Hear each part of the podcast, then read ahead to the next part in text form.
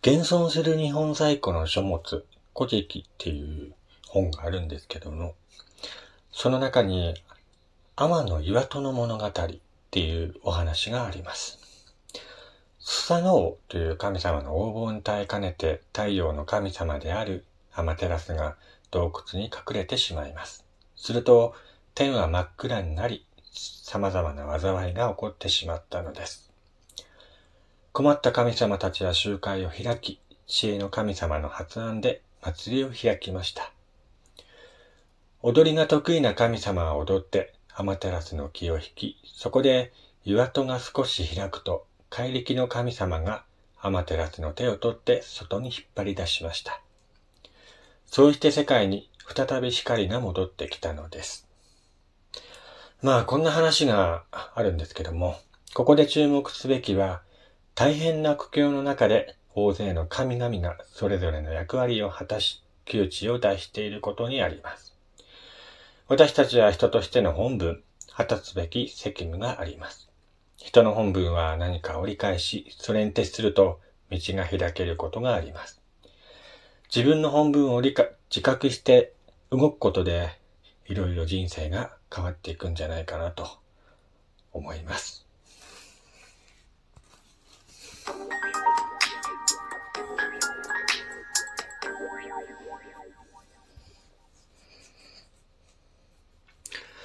はい、どうも改めまして、こんにちは、こんばんは、やすさんです。こちらの番組は私がゆるっといろんなことを語るラジオ番組となっております。今回も最後までよろしくお願いいたします。えー、自分の本文というかね、自分が何のためにこの世に生まれてきたんだろうっていうね、疑問を誰もが一度は抱くとは思うんですけども、えー、まあこんなお便りがね、ラジオに届いてたので、ちょっと読んでみたいなと思います。えー、ラジオネーム、めずるさんからいただきました。ありがとうございます。やすさん、こんにちは。自分は何のために生まれてきたんだろうっていうふうに最近思うことが多くなりました。勉強やってもいい点は取れない。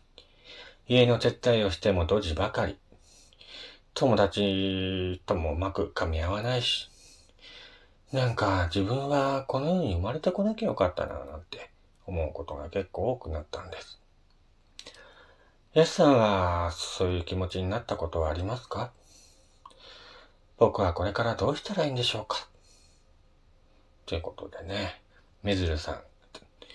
ね誰もがそういう疑問をね、抱くことはあります。確かに。ねこの世に生まれてきたからには何かしら意味があるんじゃないかなと僕は思っているんですね。まあ今は人生うまくいってるとは言えないけど僕も。確かに自分は何のために生まれてきたんだろうなとか思う瞬間ってあるあるよ。うん。誰でもあるよ。人生うまくいってる人なんてね、本当に一握りしかいないから、あの、世の中の人のね、多分9割ぐらいの人はね、自分は何のためにこの世に生まれてきたんだろうっていうふうに思ってると思う。でもやっぱり、人として生まれてきたからには、何かしらやっぱり意味があると思うのね。自分は何にも役に立たないとか、自分は周りに迷惑をかけているんだとか、そういうふうに思っちゃってるかもしれないけど、やっぱり、その人にとって、その人なりの、あの、頑張る時があって、えー、やっぱり、周りの人もね、ぐじぐじ文句は言ってるけど、感謝してると思うんだよ。ああ、君がいてよかったとか、本当に、そう思ってると思うのね。本当に役に立たない人間だったら、追い出すと思うんだよ。追い出すっていうか、誰も関わらないと思うのね。だから、めずるさんも、うん、今は勉強やってもうまくいかないとか、なんか友達とも会わないとかって思うかもしれないし。けど、必ず生まれてきた意味ってあると思うから、学校生活の中の友達なんて本当に世界が狭いからね。うん。生きていれば必ずメズルさんと趣味が合う友達っていうのも必ずね、出会うと思う。うん。まあ、冒頭で言った日本最古の書物、古事記っていうね、本があるんだけど、その中に天の岩戸っていう物語があって、まあさっきも話したんだけど、たくさんの神様がね、力を助け合って、えー、奇跡を起こしたっていう話だったんだけど、まあこの話からするとさ、踊りが得意な神様は踊ってたんだよね。んで、怪力の神様って言って、まあ力持ちの神様が岩の扉を開けたっていうことで、やっぱその人なりのさ、得意分野っていうのが必ず一個はあると思うのね。だからその得意分野を活かした仕事とか。まあ勉強もさ、いろいろあるけど、自分が得意な科目ってあると思う。まあ、例えば、僕だったらね、国語が得意だったんだけど、国語と社会とか まあ、絵を描くのが好きだったから美術も得意だったんだけど、まあ、その科目、その科目以外は本当にクソみたいなね、点数だったんだけど、その3教科だけは本当に、すごい頑張って、いい点取ってたんだけど、やっぱその人なりの得意分野っていうのが必ずあるから、それを武器にしてさ、これからいろんな人と必ず出会うと思うから、それを活かせる仕事を見つけたらね、最高なんじゃないかなと。思うよ。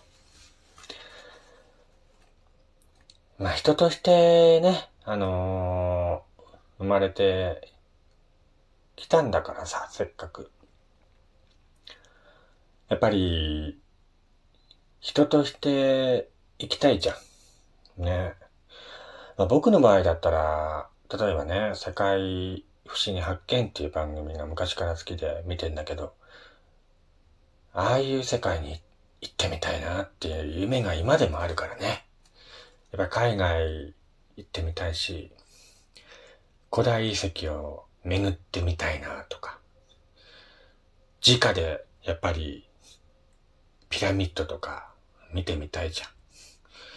やっぱどっかでさ、あのー、いつかはそこにたどり着いてみたいっていうのがあるから、やっぱそういう気持ちがあればさ、何があっても頑張れると思うしね。だからそのメズルさんもね、うん、今はいろいろどうしようかなと思ってる実家もしれないし、こういうね、あの疑問っていうのは何歳になっても訪れる疑問だと思う。自分は何のためにこの世に生まれてきたんだろうとか、そういうふうに思うのは多分ね、何歳になっても出てくる疑問だと思うんだけど、